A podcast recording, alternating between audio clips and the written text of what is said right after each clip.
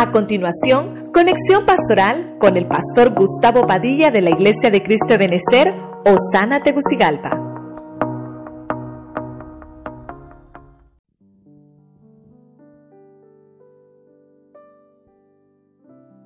Dios les bendiga, Dios les bendiga nuevamente mis hermanos. Estamos con ustedes en vivo desde la Iglesia de Cristo Ebenezer Osana. Estamos ubicados en la ciudad capital, Tegucigalpa, Monte de Redención. Para nosotros es un gozo, una alegría nuevamente que el Señor nos permite compartir con ustedes una palabra de parte del cielo. Hoy vamos a tratar eh, un tema familiar, ¿verdad? Como lo vemos todos los, todos los viernes. Quiero que me acompañe a Isaías 41:10. Vamos a leer la versión Libro Pueblo de Dios. Oiga lo que dice la Biblia y la leemos en el nombre del Padre, del Hijo y del Espíritu Santo. No temas, porque yo estoy contigo. No te inquietes, porque yo soy tu Dios. Yo te fortalezco y te ayudo. Yo te sostengo con mi mano victoriosa. La, frase que, que me sobresaltó de este versículo es, no te inquietes. Yo quisiera, con la ayuda del Señor, hoy poder desarrollar con usted el tema inquietudes familiares. Lo vamos a ver desde esa perspectiva familiar. Ayúdeme a orar. Usted que está en casita, ¿verdad? Ahí con su familia, nos ponemos en las manos del Señor. Padre Celestial, nuevamente agradecidos contigo por permitirnos estar en tu casa para trasladar tu palabra Sabemos que hay mucha necesidad en estos tiempos tan difíciles. Muchos hogares, matrimonios y, familias, Señor, con necesidades diferentes. Sabemos que solo podemos venir y confiar en que tú eres nuestro Padre y a ti podemos recurrir en medio de toda circunstancia difícil. Solventa toda necesidad. Háblanos por tu palabra y te pedimos, Señor, que venga siempre ese bálsamo necesario a nuestra vida. Gracias te damos en el nombre de Jesucristo. Amén. Gloria a Dios. La palabra inquieto es la que vamos a tratar de estar desarrollando hoy. Una persona que está inquieta es una persona que está preocupada. Una persona, diríamos acá en, Honduras, ¿verdad? Una persona que tiene desasosiego, diría mi abuelita. Y obviamente eh, son agitaciones en el estado de ánimo de una persona. Por eso es que una persona se pone inquieta. A lo largo de la Biblia, mire, mire qué interesante, vamos a ver hoy hombres y vamos a ver mujeres que obviamente están eh, concatenadas a una familia y ellas, eh, estas personas, nos van a enseñar eh, estas inquietudes y, y cómo pudieron encontrar la solución. Eso es lo que vamos a tratar de desarrollar este día. Para que podamos ver el primer punto, váyase conmigo a Génesis 21, 17, traducción del lenguaje actual. Dios oyó los gritos del niño y llamó a Agar desde el cielo y le dijo, ¿qué te pasa, Agar? No tengas miedo. Ya escuché los gritos del niño. Bueno, el primer punto es bien interesante. Para mí es, apasionante tocar este punto, hermano, porque es una mujer que obviamente ha salido de un hogar, ha salido de una casa donde habían conflictos y problemas. Esta mujer, hermano, era esclava. Y Abraham, hermano, eh, tuvo relaciones con ella y nace Ismael. Pero con todo lo, lo que encontramos en la Biblia, hermano, como el tema es familiar, ella tiene que dejar esa casa porque habían problemas, conflictos con su, con su sierva. Lo que me quiero enfocar es la inquietud de esta mujer. Ana estaba inquieta, perdón, perdón, Agar estaba inquieta. Agar, hermano, ella pensó que no tenía provisión, que ya no tenía un, un sostén, que ella no podía ya eh, continuar su vida y yo quiero enfocarme en eso, quiero enfocarme en eso. Hemos visto en otras ocasiones que el nombre de una persona es el oficio. Agar significa huir. Usted que está en casita, ponga ahí, agar significa huir. Entonces esta mujer no quería enfrentar los problemas, sino que estaba huyendo de los problemas. En cierta ocasión, antes de que pasara esto, ya Agar había huido una vez y el ángel se le apareció y le dijo, ¿sabes qué? Tienes que regresar donde tu señora, donde tu, donde tu dueña. Vamos a poner, vamos a poner acá, vamos a poner acá eh, este nombre, ¿verdad? Agar. Dijimos que Agar significa huir. ¿Y qué nos va a enseñar eh, esta mujer? ¿Qué inquietud tenía? Que eh, ella no podía ver su provisión. Y fíjese que eh, hoy estamos tratando de desarrollar esto porque hay mucha gente que no puede ver su provisión presente. Ellos no pueden ver lo que, lo que Dios ha puesto en sus manos. Lo hemos visto en otros, en otros puntos. ¿no? Hemos visto y hemos desarrollado cómo los recursos que Dios pone en nuestras manos son más que suficientes. Esta mujer está preocupada, como su nombre lo dice, es Agar, huye del problema y no lo enfrenta. Y van, hermano, a un lugar donde había un pozo. Mire usted qué terrible. Cuando esta mujer llega ahí, el niño está llorando. Y, aquí hay algo muy interesante porque dice, la Biblia que, que el Señor escuchó en otras versiones dice los sollozos, pero esta me gustó porque dice los gritos de un niño. Los gritos de un niño son desajustantes. Creo que los que son padres sabemos de esto. Estar oyendo gritar a un niño, llorar a un niño es desajustante. No digamos a eso de las dos de la mañana, hermano. Es complicado. Dice la Biblia que el Señor escuchó los gritos porque no tenían que comer. Y mire usted, aquella atmósfera de, Agar, aquella atmósfera de inquietud en su casa, aquella atmósfera de inquietud en su hogar, provocó daños a su hijo. Y su hijo estaba también desajustado. O sea, la mujer le trasladó la inquietud a su hijo. Entonces, ¿cómo, ¿cómo hizo esto? El ángel le habla y le dice, ¿sabes qué? Agar, tienes un pozo ahí. Ahí hay agua, ahí hay provisión, no te preocupes, yo te voy a sostener. Dios hermano, nos va a abrir los ojos en medio de toda angustia para que podamos nosotros ver que la bendición del Señor siempre ha estado con nosotros. La provisión la tienes ahí enfrente, el recurso lo tienes en tu mano. No es tiempo de que te eches a llorar, no es tiempo de, de que te eches a la perdición si tenemos un Dios que provee recursos. Esto lo hemos predicado muchas veces, pero como estamos desarrollando el tema de la inquietud, la inquietud de Agar era que no tenía provisión.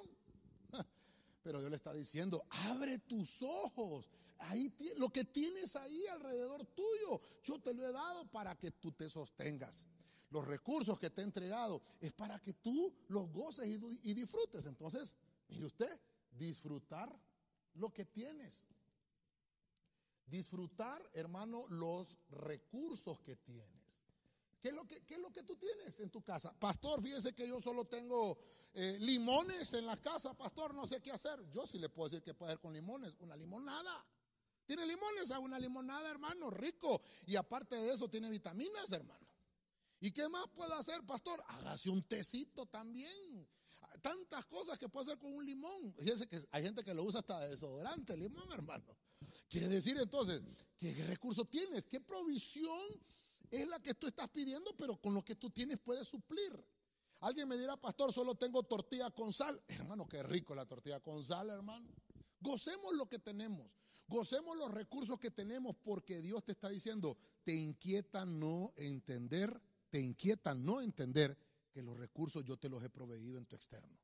Pero esa, esa misma desesperación nos, no nos hace ver que Dios está con nosotros. Por eso es que el ángel le dice, ya escuché los gritos del niño. Oh, hermano, Dios, hermano, escucha las oraciones y más las oraciones de nuestros hijos. Así que la provisión presente que tú tienes es la que Dios te dice, mírala, yo la he puesto. Voy a abrir tus ojos para que la puedas mirar y quitar toda inquietud en tu familia. Yo sé que el Señor le está hablando a las familias hoy. En el libro de Josué 15, 17, Biblia al día, mira este ejemplo. Entonces, Otoniel, hijo de Kenaz y sobrino de Caleb, capturó Kiriat Sefer y se casó con Axa. Verso 18. Cuando ella llegó, Otoniel la convenció de que le pidiera un terreno a su padre. Al bajar Axa del asno, Caleb le preguntó, ¿qué te pasa? Entonces, mire, estoy con el segundo ejemplo de la noche. Usted ya vio conmigo el primero, vimos a Agar. El ángel le pregunta a Agar, ¿qué te pasa? Entonces, esa pregunta nos va a acompañar en todos los versículos que vamos a leer hoy. ¿Qué te pasa? O sea, hay algo, hay una inquietud que puedo observar en ti. Alguien diría, el don de la sospecha me dice que algo te pasa. Ya vimos que Agar estaba huyendo y el ángel le pregunta, ¿cuál es tu inquietud? La inquietud de ella es que no tenía provisión, entonces le dice, ahí tienes un pozo. Pero ahora me llamó mucho la atención Axa. Mire, llevamos dos mujeres, llevamos a Agar, ahora llevamos a Axa. Axa es hija, hermano de Caleb. Caleb significa impetuoso. O sea, era el padre de esta mujer. Y, Caleb le dio a, a, su hija, a este hombre Otoniel, que también un hombre de Dios. Pero me llama mucho la atención porque Axa significa encadenada. Axa significa una cadena en el tobillo. Eso significa Axa. Mire qué terrible. Pero ¿cuál era la inquietud? Porque estamos hablando del tema de inquietudes familiares. La inquietud de Axa era que su fuente no era bendita. Esa era su inquietud. Y mire qué terrible, el marido, ah, digan amén los hombres en casa, porque los hombres hoy tienen que ponerse bien los pantalones. E, el, hombre le dice, Axa, ¿sabes qué? Ve y dile a tu padre que, te dé fuentes. No tiene ninguna fuente de riqueza. Obviamente Caleb le había, hermano, dado un terreno a Axa. Le dice, mira, ese terreno que miras ahí era el terreno del sur. Ese terreno es tuyo, le había dicho Caleb. Vete con tu marido y haz ahí tu familia. Estamos hablando de tema familiar. Pero Axa, ay hermano, fue influenciada por su marido Toniel. Y su marido le dice, no hombre, qué regalo más pésimo el que nos dio el suegro. Bendecimos a todos los suegros. Creo que por ahí tenemos un tema desarrollado para los suegros. Y le dice, qué barbaridad el suegro Caleb, hombre, mira dónde nos mandó. Una tierra seca. Ahí en casita usted lea todo el capítulo, hermano. Y, entonces le dice, le dice Otoniel a Axa, ve y dile a Caleb que te cambie el terreno, que te cambie la herencia, hombre, qué barbaridad. Mejor no te hubiera regalado nada. Hermano, mire, mire, a jalón y queriendo manejar el carro. Tenemos que ser agradecidos con lo que nos dan. Ya vimos a Agar, que ella tenía la provisión, el recurso necesario. Y no lo supo valorar hasta que Dios le abrió los ojos. Bueno, mire ahora a esta otra mujer llamada Axa, encadenada. Entonces quiere decir que por el tema que estamos desarrollando, ¿qué inquietud tenía Axa? Axa, ella creía que su fuente no era bendecida. Entonces, mire, como lo estamos desarrollando, vamos a ver, fuentes, acá lo vamos a poner fuentes benditas.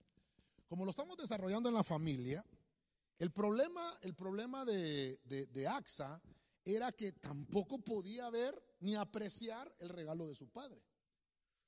Cuando AXA se baja del caballo, y esto es muy interesante porque ¿quién puede ser el caballo? ¿A qué puede tipificar el caballo? Pues el caballo puede tipificar tu orgullo. En la Biblia el caballo siempre nos habla de guerra, eso nos habla siempre. O sea, quiere decir que cuando Axa dejó de pelear con su marido. Ah, mira qué interesante. Estamos hablando de la inquietud familiar. Y entonces ella le pone su inquietud a su padre. Por eso le subrayé acá. Otoniel la convenció de que le pidiera un terreno a su padre. O sea, le pidiera otro lugar.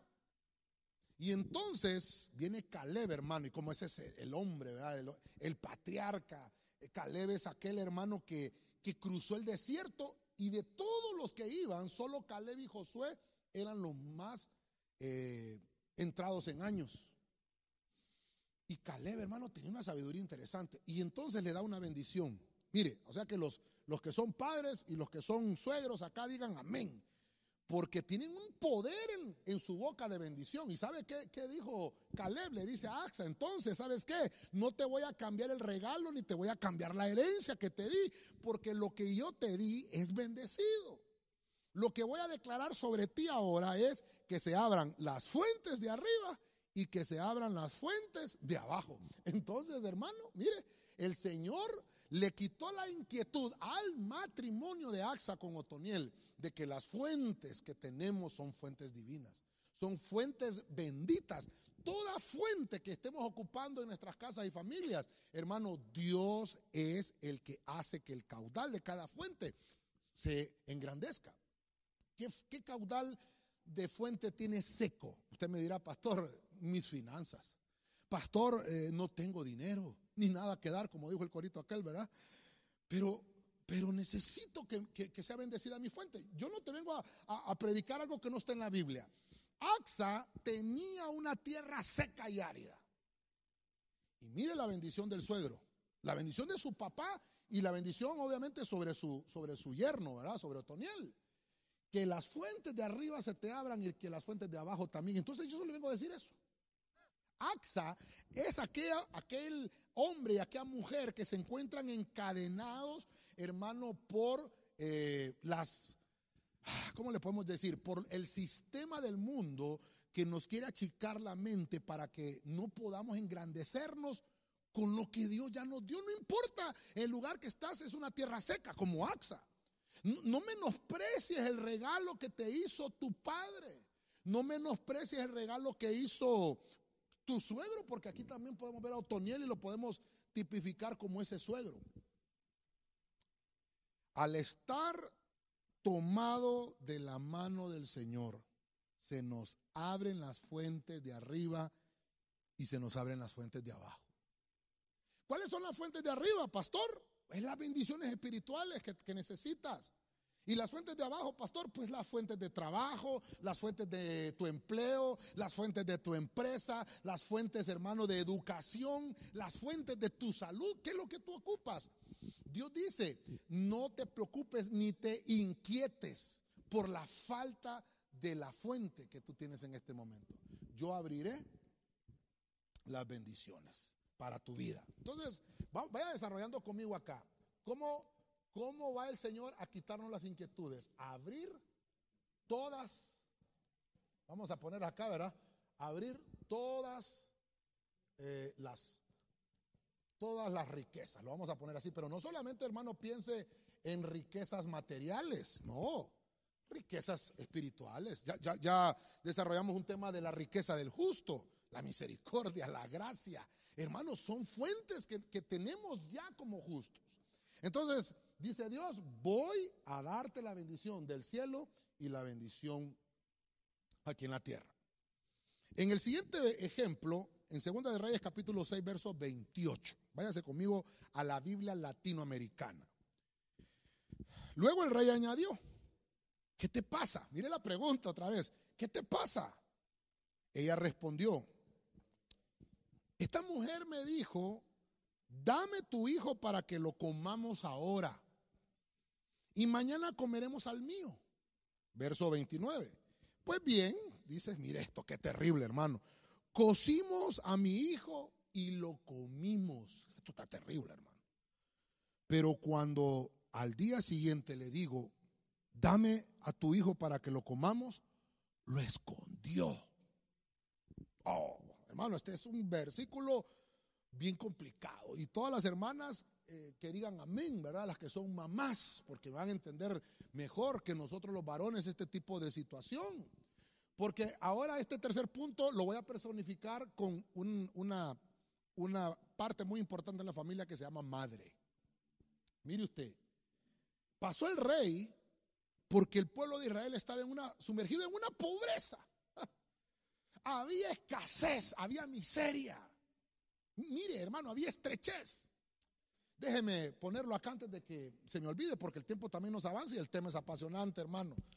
Aquí hay una inquietud de una madre. Mire, todas las hermanas, hay, hoy es día de la madre, ¿verdad? Bueno, todos los días son días de las madres, ¿verdad? Pero mire qué interesante. ¿Cuál es la inquietud de una mujer? Valorar, ¿verdad? La vida. Por eso es que las madres son bendecidas, hermano, porque dice la Biblia que el Señor ha utilizado los vientres de las madres para que nosotros vengamos a este planeta. Es una bendición.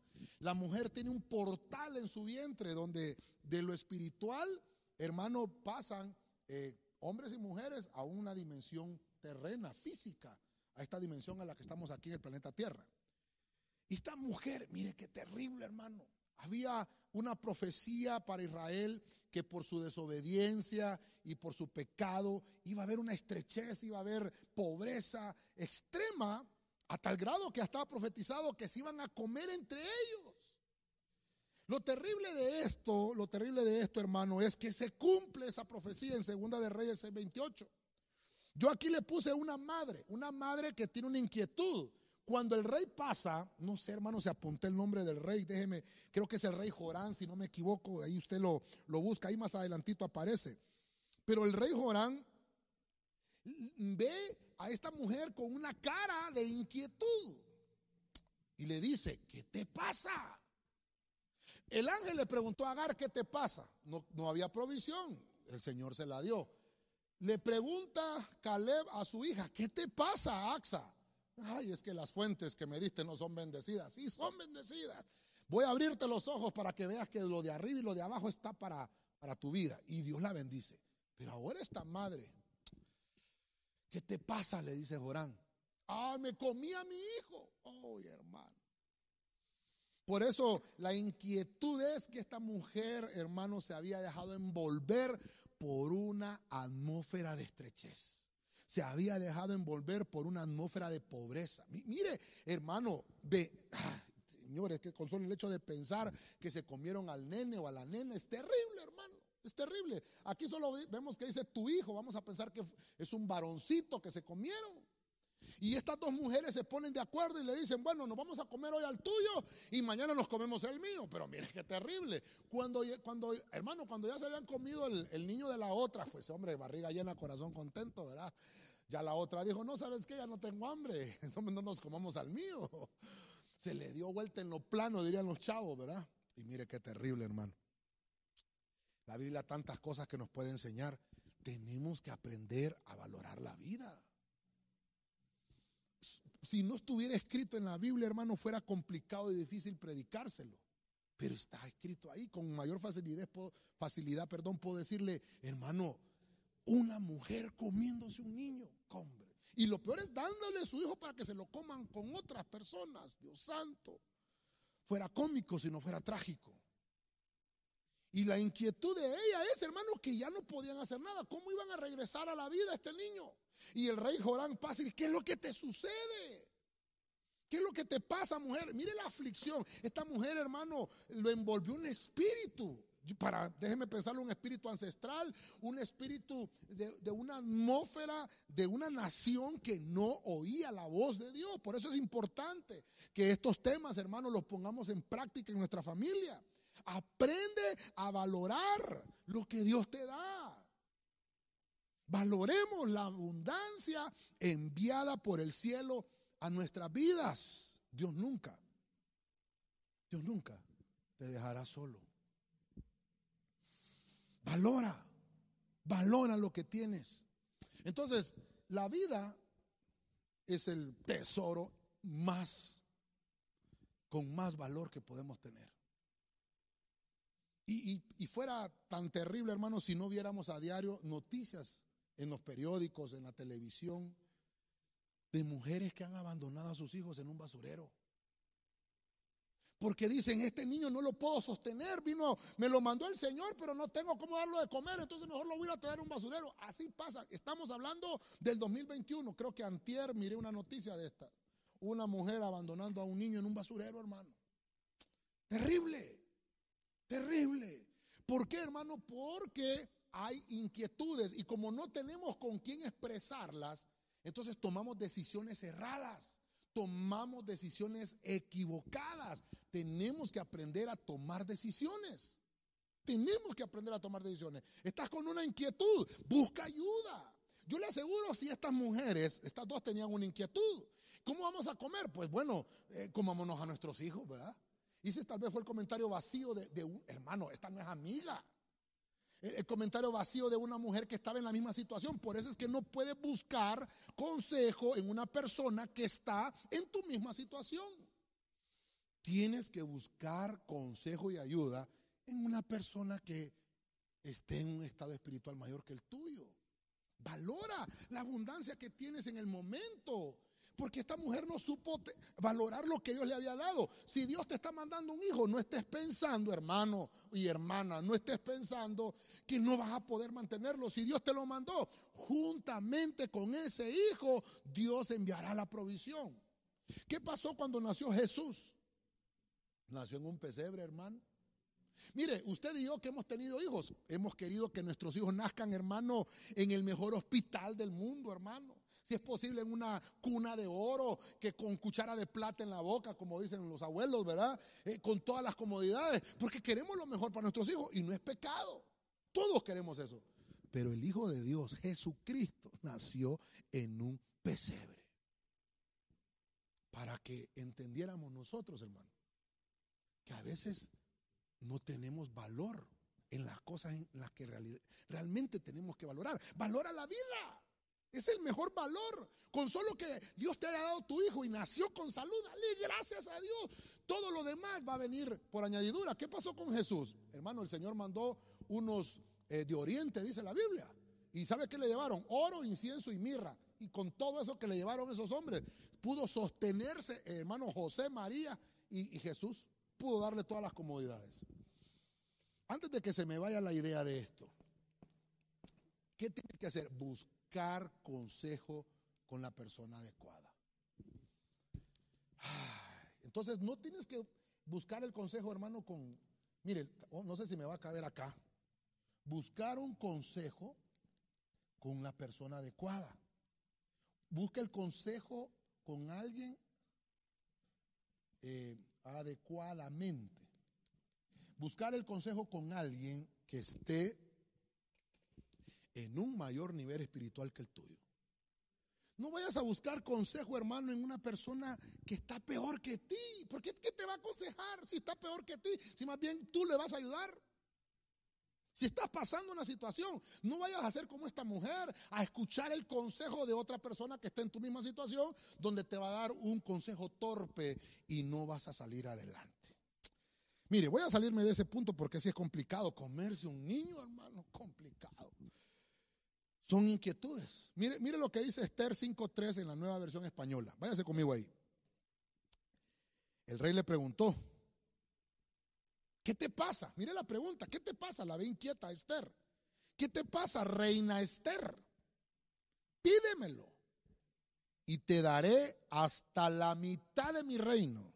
Verso 4.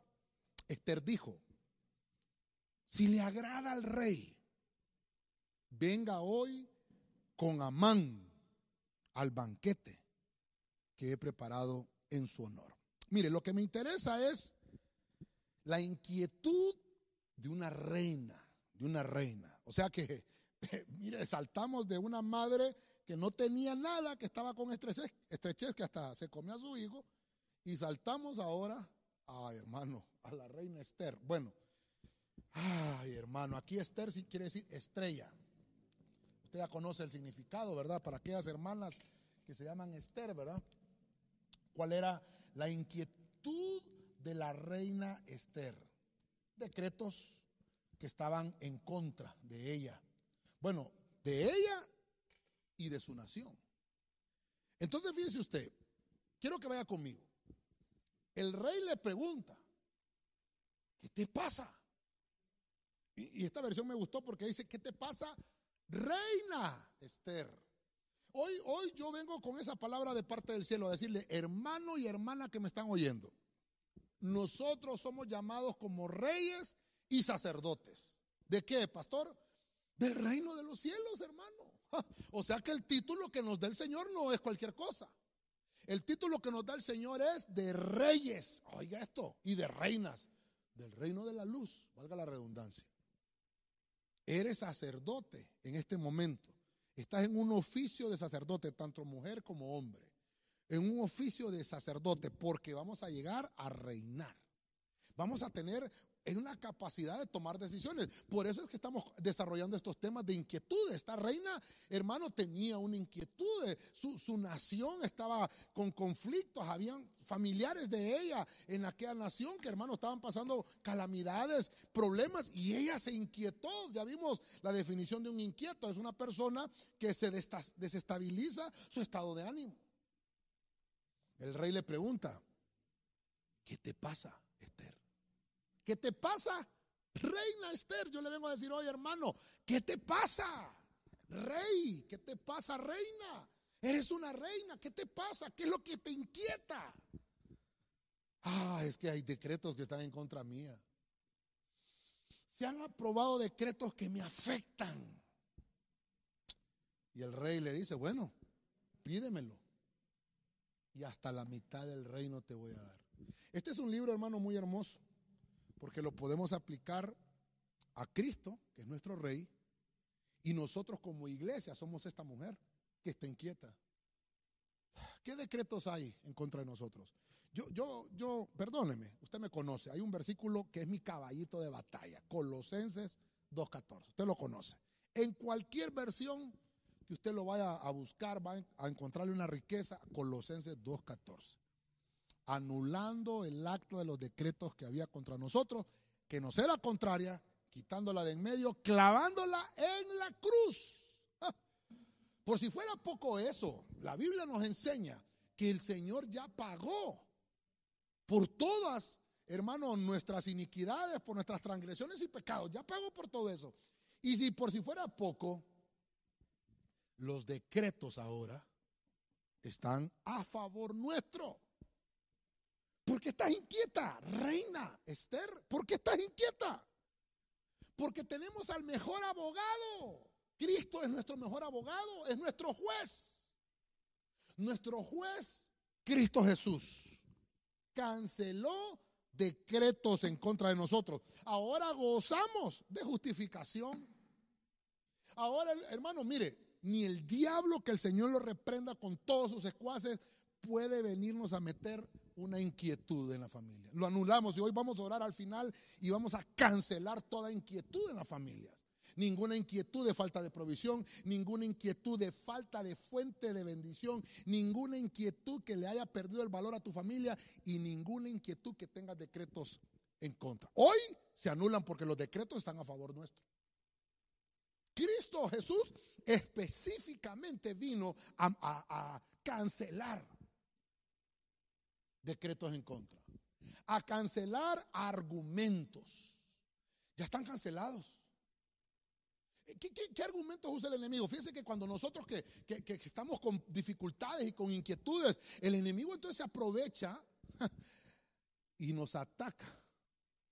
Medio nos mira inquietos en algo que nuestro estado de ánimo empieza a tambalearse.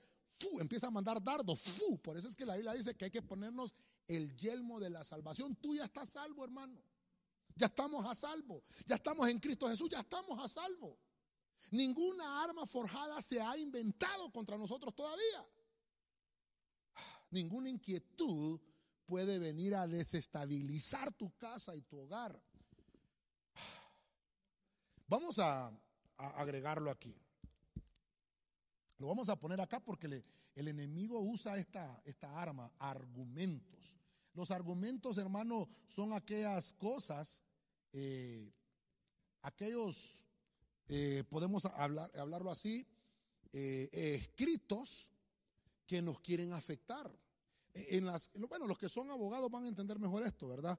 Porque es cuando están en un juicio y se están utilizando palabras. Por eso es que dicen que todo lo que uno diga puede ser usado en su contra, un argumento. Entonces el enemigo eso es lo que quiere hacer, utilizar argumentos obviamente, en contra de nosotros. Entonces viene el Señor y dice, ¿sabes qué?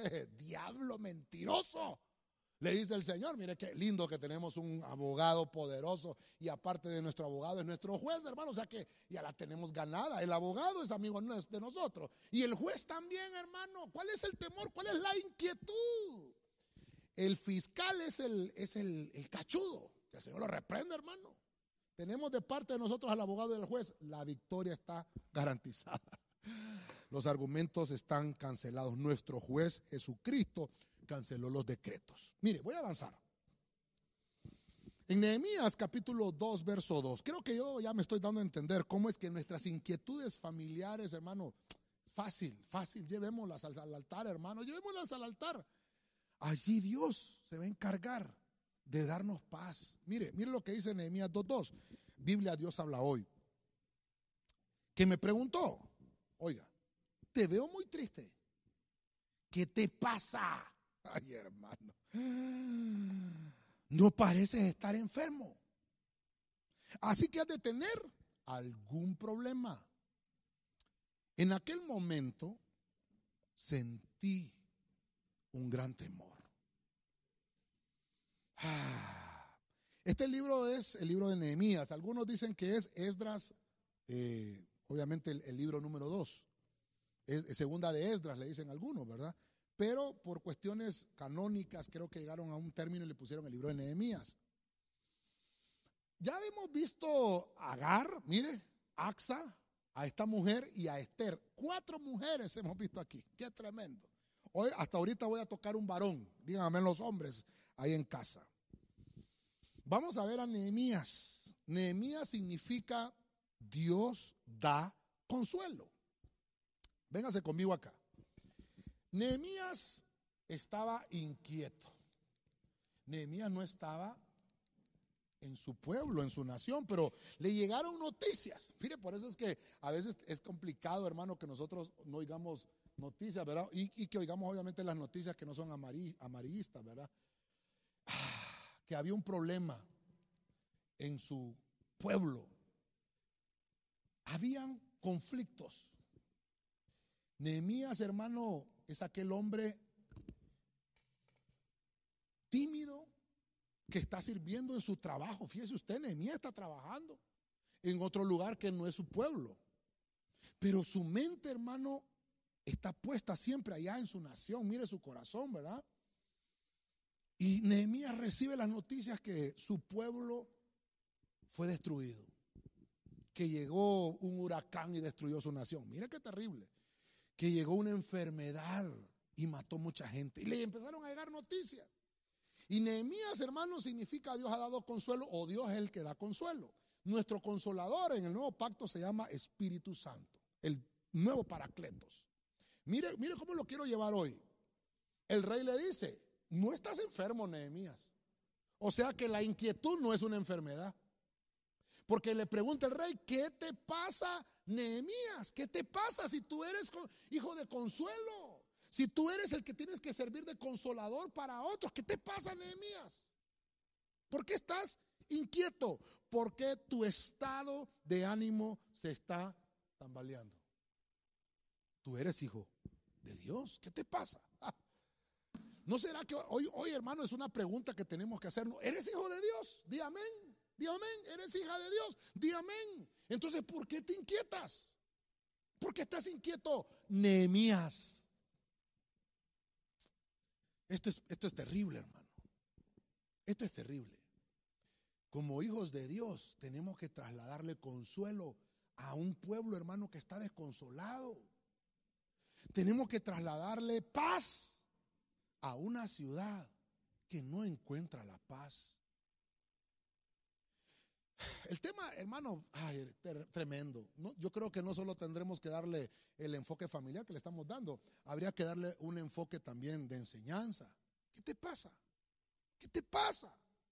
No estás enfermo. Entonces le dice el rey, así que por la cara que tienes, la parafraseada catracha, ¿va?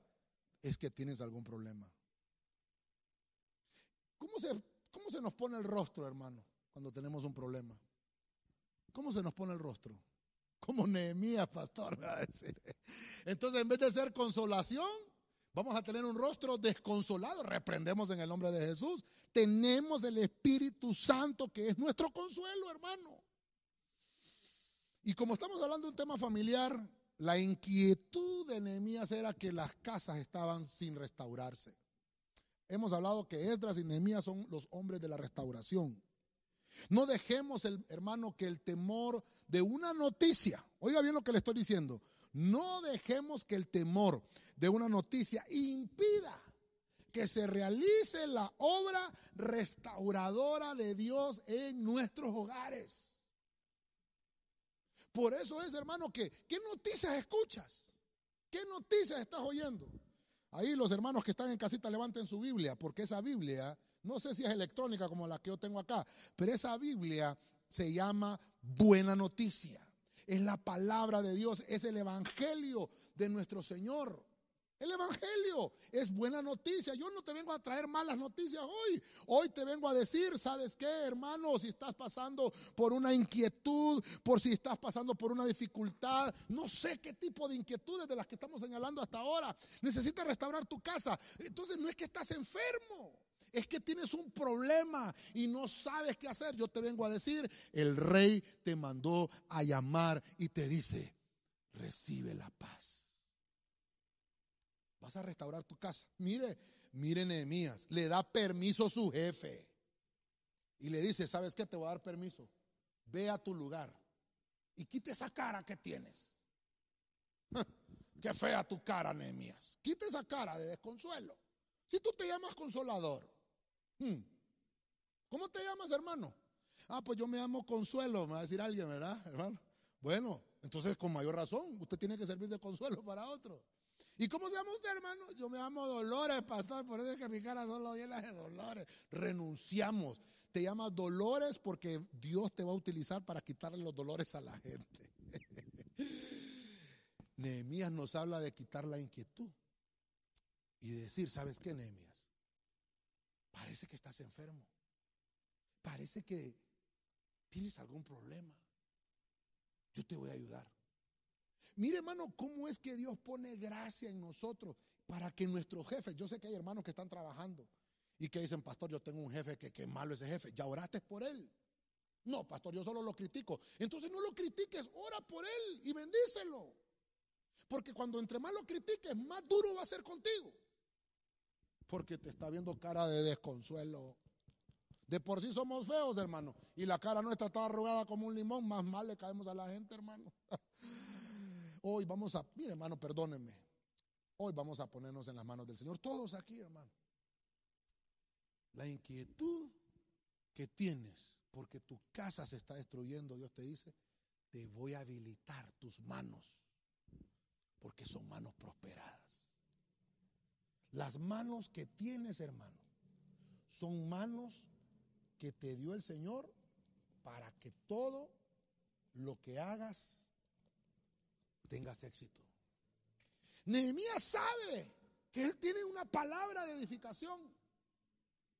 Por eso es que él se preocupaba porque decía, allá mi pueblo está necesitando consuelo, pero yo lo tengo acá, pero, pero no puedo ir. Entonces Dios le dio permiso, le dio gracia a medio de su jefe y su jefe le dio permiso para que fuera a restaurar Israel, hermano. Eh, tal vez en otra, en vamos a desarrollar un poquito más a Esdras y a Nehemías. ¿Cómo fue que se dedicaron a la restauración? Todo lo que hacen tus manos, hermano, es una, es una prosperidad, algo tan hermoso. No estés inquieto. Eh, no para siempre se va a triar el trigo, dice la Biblia. Van a venir momentos de bonanza. A tu casa van a venir momentos de bonanza a tu familia. Pero cambia esa cara, Nehemías. ¿Qué te pasa?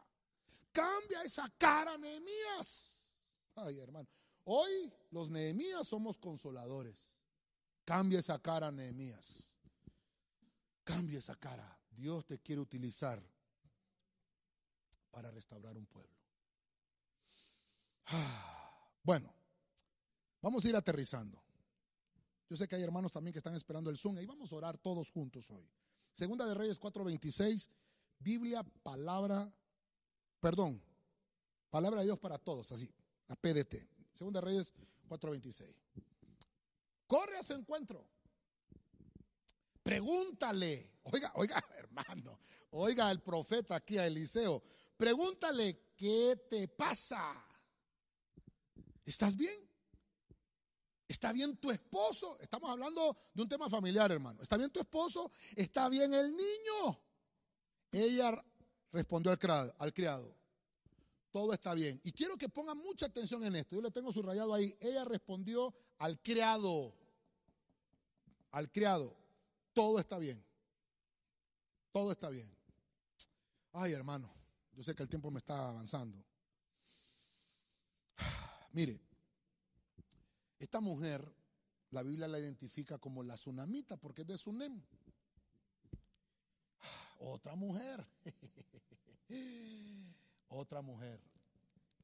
Una mujer con una inquietud. Una mujer con un conflicto. Había perdido la confianza. Entonces viene el Señor y le manda confianza a través de un, de un, profeta. Ah, quiero que en casita, ahí en casita, busque aquel versículo que está en Santiago. Si alguno está enfermo, llame a los líderes de la iglesia y expónganle cuál es su inquietud por el tema que estamos desarrollando. Solo me ayudan los hermanos el versículo, por favor, para, para darlo exacto. Los hermanos que están aquí tal vez me ayudan con el versículo. En Santiago está. Si alguno de ustedes está enfermo, llame a los hermanos líderes de la congregación para que oren por ustedes. ¿Están inquieto? Pida oración. Hay gente, hermano, mire, estamos en un tiempo donde aquí nadie puede decir, pastor, yo no tengo ningún problema. No, todos, del pastor para abajo, todos tenemos problemas, hermano. Todos tenemos conflictos. Todos. Todos tenemos inquietudes. ¿Sabe cuál es la diferencia? Que tenemos que aprender a, llevar las inquietudes al altar. Esta mujer tsunamita era una mujer estéril. Creo que en otros temas lo hemos desarrollado. La tsunamita, la Biblia la identifica como una mujer enriquecida. Digan amén las mujeres, porque hoy las mujeres son mujeres tsunamitas enriquecidas. Pero esta mujer, ¿encontraron ahí el versículo? Santiago 5.14. Gracias, hermano. Búsquelo usted en casita. Santiago 5.14. Y no sé si, si puedo molestar a los hermanos de televisión y, me ponen ese versículo y lo ponemos un ratito. Es que no lo traje. Pero mire qué interesante. Santiago 5.14. ¿Está alguno entre ustedes enfermo? Llame. Ay, no, yo, yo estoy aquí enfermo y nadie me ha llamado. Es que no dice así la Biblia. La Biblia dice que el que está enfermo es el que tiene que llamar y pedir auxilio. Esta mujer está con un gran problema. Está con una gran inquietud. Hermano, perdóneme, ya, ya, lo vimos la vez pasada. Los ministros y los pastores no son brujos ni adivinos para estar eh, adivinando, le valga la redundancia, los pesares del pueblo. No, los pastores son instrumentos y son vasos del Señor para que sean usados para que el mensaje llegue a tiempo. Pero si usted no exterioriza su preocupación, su inquietud, entonces nunca se va a contestar. Y entonces, hermano, mire usted, creo que lo vimos en uno de los temas anteriores. Eliseo manda al criado y le dice, ve a preguntarle a esta mujer qué es lo que le pasa. Dios me ha eh, excluido el motivo de lo que le pasa a esta mujer.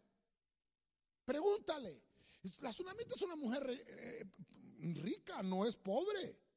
No sé por qué está con ese rostro terrible. Pregúntale qué le pasa. ¿Cuál es su inquietud? Hmm. ¿Sabe qué le había pasado a esta mujer? Su hijo había muerto. Pero, hermano, esta tsunamita es una mujer poderosa, de fe. Es una mujer guerrera. Y si usted lee el versículo, hermano, es una mujer tan sujeta que le pidió permiso al marido y le dijo, déjame ir a pedirle consejo al ministro. Déjame irle pedir. Allá viene Eliseo. Le estoy hablando de un hombre profeta. Usted dirá, ah, si es profeta, que me adivine qué es lo que estoy pasando. No, no, no, momento. Los profetas o ministros no son hechiceros ni adivinos. Vuelvo a repetírselo, porque nos han sembrado un concepto erróneo de lo que es un ministro. ¿Qué te pasa? ¿Qué es lo que escondes? Cuéntanos qué es lo que te pasa para ayudarte, para sacarte de esa inquietud, de ese estado de inquietud en el que estás. Entonces Eliseo le mandó al criado. Mire, hermano, ¿sabe? La mujer le dice, la mujer le dice, no me pasa nada, todo está bien, todo está bien. Y su hijo estaba muerto. Ay, hermano. Mire, aquí hay dos ángulos, aquí hay dos ángulos que puedo ver esto, hay dos ángulos. Uno, que tenía tanta fe que podemos decir, bueno, esta mujer eh, acepta su situación, esta mujer acepta que todo está bien, que si Dios le quitó a su hijo, pues voluntad del Señor, ¿verdad? Sí, pero la verdad es que esta mujer estaba preocupada. Estaba con un conflicto. La confianza se estaba perdiendo. Y entonces cuando cuando el criado le dice, ¿sabes qué? Dice que está bien, dice que no le pasa nada. Entonces el Señor me ha, me ha, me ha ocultado el motivo. Creo que lo vimos en uno de los temas anteriores. Creo que el domingo estuvimos hablando un poquito de eso, ¿verdad? De las raíces de amargura. Esta mujer había entrado en un tiempo de amargura. Y entonces, al final de la historia encontramos que ella le dice, ¿por qué se murió mi hijo? Eso era la verdadera inquietud de ella. Esa era la cara de preocupación porque se había muerto su promesa, se había muerto su bendición, se había muerto la confianza. Mire qué terrible esto, hermano. Y entonces, ¿dónde está? ¿Dónde tienes el niño? Esta mujer, le dije yo, es una mujer guerrera, es una mujer, hermano, que es terrible, bien sujeta con su marido. No hacía nada si su marido no le decía. Entonces los hermanos ahí me ayudaron con el versículo. Entonces pongámoslo ahí en la, en, la pantalla para los hermanos que nos están viendo a través de, de, las redes también. Entonces mire lo que dice Santiago 5:14. ¿Está alguno enfermo entre vosotros? Entonces subrayeme ahí, hermanito. Llame. Subrayeme ahí, hermano. Llame a los ancianos de la iglesia. Mire cómo dice. ¿Está alguno entre vosotros enfermo? No se preocupen. El pastor ya sabe que ustedes están enfermos. Él los va a llamar. No dice. Y no me estoy justificando con esto, hermano. Solo estoy tratando de, de ministrarle el punto de las inquietudes familiares. Y entonces dice, llame a los ancianos de la iglesia. Y dice, y oren por él. ¿Hasta cuándo? Hasta que el hermano llame. Ungiéndole con aceite. Ah, ah. Mire qué terrible, qué terrible. Déjame el versículo ahí, hermanito. Déjame el versículo ahí. Déjamelo un ratito, unos cinco segundos más, por favor. Ungiéndole con aceite en el nombre del Señor. Mire, hace poco, hermano, creo que fue en el ayuno de ahorita de, marzo. Hermanos, vamos a tener un ayuno y vamos a estar ungiendo con aceite. Véngase. Ah, no hallábamos dónde poner la gente en la iglesia. Ya podemos quitar el versículo ahí, hermano. Gracias. No hallábamos dónde meter la gente. Dije yo, ah, las inquietudes se fueron ese día, hermano. ¿Por qué lo digo? Porque como pastor pude ver lo que le estaba pasando a la tsunamita. Perdemos la confianza cuando vemos que nadie se está preocupando por nosotros. Hermano, Dios está de tu lado, hermano. Dios está de tu lado. ¿Qué situación? ¿Tienes la, ¿Tienes la situación de la tsunamita? ¿Se te murió tu hijo? Esa es la situación, porque esa situación es difícil. ¿O solamente es que solo tiene frijolitos en la casa y eso es tu preocupación? No, hermano. Dios es más grande que el plato de frijoles que tenemos en la casa. Dios es más grande que el salario pequeño que recibimos a veces, hermano. ¿Y sabe por qué le digo salario pequeño? No es porque sea pequeño, sino porque nosotros mismos nos hemos endeudado y tenemos, eh, hermano, nos escalfan de esto, nos escalfan del otro, que cuando menos acordamos solo nos restan 100 lempiras. Ay, Señor, ni el diezmo te voy a poder dar porque no me ajusta. El desorden lo provocamos nosotros y nos inquietamos por eso. Eso es lo que nos está enseñando la tsunamita. Perdemos la confianza. Y, el enemigo está empezando a ganar la batalla, pero hoy, en el nombre de Jesucristo, vamos a orar y anulamos. Estás pasando por inquietudes, llama. Hermano, ahí pasamos dando los, los, teléfonos de la iglesia, teléfono fijo que tenemos aquí en la iglesia, el teléfono de Claro, el teléfono que tenemos de Hondutel, creo que son tres, cuatro números que tenemos ahí. Hermano, si tiene alguna necesidad, llame, llame y vamos a ponerle la mano del Señor y vamos a orar, como dice la Biblia, y vamos a pedirle al Señor que por medio del aceite de la unción, toda inquietud desaparezca. En el nombre de Cristo. Tengamos la confianza en la bondad de Dios y estemos listos para creer que Él restaurará lo que se nos quitó restaurar lo que se nos quitó. Entonces, ¿qué le pasó a la tsunamita? Hmm. Una vez que ella fue donde el siervo, vamos a orar por tu hijo, y el hijo estaba muerto. Oró Eliseo y su hijo resucitó. Entonces, como estamos en el año de la recuperación, ¿verdad? Le vamos a poner aquí que esta tsunamita recuperó lo que le habían quitado. Hoy vamos a orar, hermano. Siento ya desde ya una, una, atmósfera de administración tremenda. Hoy vamos a orar, no se preocupe por el tiempo, hermano. Si de todas formas ni estamos pagando una hora en ningún canal, ¿verdad? Podemos predicar las 24 horas aquí, no hay problema, hermano. Mire, finalizo y me ayudan con un fondo musical, por favor. Finalizo. Primera de Reyes 1.16, Corona de Jerusalén. Esta versión es linda. Oiga lo que dice. Arrodillóse Betsabé y se postró ante el rey. El rey le dijo, ¿qué te pasa? Ay, hermano, es que yo le iba a poner al tema, ¿qué te pasa? ¿Qué te pasa? Verso 17, ella le dijo, Bexabé le dijo, mi señor, tú has jurado a tu sierva por Adonai, tu Dios, Salomón tu hijo reinará después de mí y él se sentará en mi trono. Aquí hay una inquietud.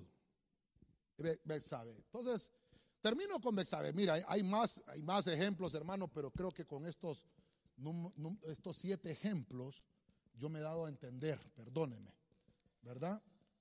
Pero fíjese usted, Bexabe viene con una inquietud y esta mujer quiere recuperar, y esto me gustó mucho, fíjese hermano, quiere recuperar la corona. ¿Por qué? Usted sabe que David era el rey de Israel. Uno de los hijos de David tenía que sustituirlo a él. Pero Adonías, si no me equivoco, era uno de los hijos que ya se estaba proclamando rey. Sin ser habilitado por su padre. Aquí hay muchos puntos interesantes. Lastimosamente ya el tiempo se nos está acabando, pero solo déjeme mencionarle esto, por, por el tema de las inquietudes familiares. Bexabé y la dejé a Bexabé como el séptimo ejemplo. ¿Sabe por qué? Porque Bexabé significa séptima hija. Significa Bexabé. Bexabé significa, entre sus acepciones, la hija del juramento. Bexabé significa hija de una promesa, la plenitud de un pacto. Por eso el número 7 es plenitud. Y ella tiene un hijo que se llama Salomón, el pacificador. David es el amoroso. Mire que, mire qué interesante estos nombres. David el amoroso. Besabé, la hija séptima del juramento. Y Salomón el pacificador. Entonces viene ella y como dice, yo soy la hija del juramento. Vengo a reclamar lo que prometiste, rey. Porque David le pregunta, ¿qué te pasa? David le pregunta, ¿qué te pasa? ¿Sabe? ¿Cuál es tu inquietud? Veo tu rostro inquieto. No estás enferma. No estás enojada. No estás molesta. Estás inquieta. ¿Qué es lo que te inquieta, mujer? Hermano, uy, hermano. De los siete ejemplos que le estoy poniendo acá, solo le puse un hombre Nehemías, solo uno. Quiere decir que en los mayores de los casos las inquietas son las mujeres. Hay inquietudes en los hombres, sí. Pero como estamos desarrollándolo de una manera familiar, Dios tiene la salida. No importa si eres hombre o eres mujer. Ella dice, no es justo. No es justo, rey, que esté Adonías allá queriendo tomar un puesto que nadie se lo ha otorgado. Y tú hiciste una promesa. Y por eso, mire lo que dice, Salomón tu hijo reinará. Tú lo dijiste. Y esta mujer le hace recordar la promesa. Voy a finalizar con esto, hermano. Le voy a poner aquí recordar la promesa. Dios, hermano, no se olvida. Mi abuelita me decía, Dios tarda, pero no olvida, papito, me decía. Sí, pero Dios hace las cosas en su momento. Dice la Biblia que Noé estuvo allá en el arca 197 días, si no me equivoco. Siete que estuvo metido en el arca, 40 días que llovió y 150 que las aguas prevalecieron, 197 días. Dice la Biblia que el Señor se acordó de Noé. Oh, hermano, el tiempo se me acabó. Ya me acordé yo también que se me terminó el tiempo, hermano. Solo déjeme finalizar. Se acordó Dios de Noé. Y lo rescató de las aguas. Llámese aguas, problemas, dificultades, estrecheces, angustias, inquietudes. Se acordó. Dios no se ha olvidado de ti. El hecho de que estén pasando otras cosas afuera, no, se están saltando la voluntad de Dios. Adonías, eso era lo que estaba haciendo, tomando el reino. Pero no era porque Dios se lo había dado. Y ahí esta mujer, Bexabé, que es la hija del pacto, del juramento, quiere recordarle la promesa al rey y decirle, Señor, tú dijiste que Salomón iba a reinar. Y entonces el rey dijo, es cierto. Todo lo que se esté haciendo afuera es fuera de mi voluntad. No es mi voluntad lo que está pasando. Mi voluntad es que Salomón sea rey después de mí. Y así lo decretó el rey y aquella mujer recuperó la corona de su hijo. Mujer que me estás oyendo hoy. Padre de familia que me estás oyendo hoy. ¿Qué inquietud tienes en tu casa? ¿Tu hijo o tu hija no están en, los caminos del Señor? o tu esposa no está en los caminos del Señor, o tu esposo. Yo vengo a decirte hoy, sé como Betsabé, recupera tu corona. Apocalipsis dice, no dejes que nadie tome tu corona. Sé como Betsabé, como la hija del juramento, y dile, Señor, tú dijiste, cree en el Señor Jesucristo y serás salvo tú y toda tu casa. Eso hizo Betsabé. Recuérdale la promesa al Señor con respeto con respeto. Y Dios va a corregirlo. En algunos de los temas que vimos, vimos, creo que uno de los temas pasados fue la orfandad. Y vimos las hijas de Zelofejat. Este hombre no tuvo varones, solo mujeres. Y las hijas de Zelofejat se presentaron ante Moisés con respeto y le dijeron, Moisés, pregúntale al Señor pero algo tiene que hacer Dios con nosotras porque dijeron ellas, eran cuatro hermanas, nuestro padre ha muerto y no hay herencia, tienes que darnos tierra, pregúntale al Señor, Él es un Dios misericordioso, recuérdale al Señor la promesa de bendecir a su pueblo. Y Moisés le preguntó al Señor y sabe qué dijo el Señor, hermano, qué tremendo. Nuestro Dios, ¿sabe qué dijo el Señor? Ellas tienen razón. Dales herencia, Moisés. Cuando nosotros, hermano, ponemos nuestras inquietudes en el altar, recuperamos lo que el enemigo quiere quitarnos. Dios está de nuestro lado. Somos hijos de Dios con corona, mano. Somos hijos de Dios con corona. Y Él no permitirá que nada ni nadie pueda cambiar nuestro verdadero destino. Termino. he hablado hoy de las inquietudes familiares. Usted que está en casita, acompáñeme. Vimos como punto número uno a una mujer llamada Agar. Agar significa huir. Esta mujer estaba huyendo de sus problemas. Tenía inquietudes y el ángel del Señor se le aparece y le dice, ¿qué te pasa, Agar? Y ella, hermano, no tenía consuelo y su hijo lloraba, le había trasladado su, su problema a la familia y sabe, el Señor le dijo, he escuchado los gritos del niño. No te preocupes. Levanta tu vista porque tienes un pozo a la par. La provisión está cerca de ti. Deja de llorar. Dios te da recursos. Número dos, vimos a Axa, hija de Caleb. Esta mujer significa encadenada. Tal vez encadenada a las pasiones mundanas, ¿verdad? A, las riquezas mundanas, lo vamos a llamar así, por el tema. Y tenía una inquietud. Su padre le había heredado una tierra una tierra al sur, dice la Biblia. Estaba seca aquella tierra, pero ella no valoró esa herencia. Y su marido la animó a que le pidiera a su suegro una mejor herencia. Y le dijo a su suegro, ¿sabes qué? La herencia es buena. Lo único es que no has abierto tus ojos al cielo, porque las fuentes de arriba son para ti. Y ahora abre tus ojos acá, en la tierra, porque también las fuentes de la tierra son tuyas. Y le abrió todas las riquezas, hermano. Número tres, vimos un ejemplo de una madre, un ejemplo doloroso. Dos mujeres que están inquietas, tienen sus inquietudes. Y en vez de buscar el, consejo en una persona que las va a ayudar a, salir del problema, entre ellas mismas. Por eso la Biblia dice que un ciego no puede dirigir a otro ciego. Ambos caerán en el mismo hoyo. No valoraron lo que tenían, lo más preciado, y se comieron uno de los niños. Por eso es que tenemos que buscar el consejo en la persona adecuada. Eso nos enseñan estas mujeres. Número cuatro, vimos a Esther, que significa estrella. La inquietud es que habían decretos en contra. Dios te dice, voy a poner decretos a favor.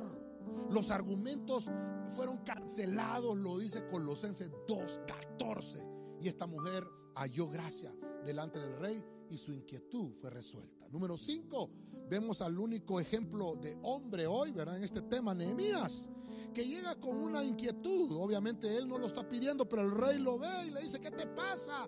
Nehemías, te veo tu rostro, no es de enfermedad, pero sí hay un problema. Dime qué es lo que te sucede.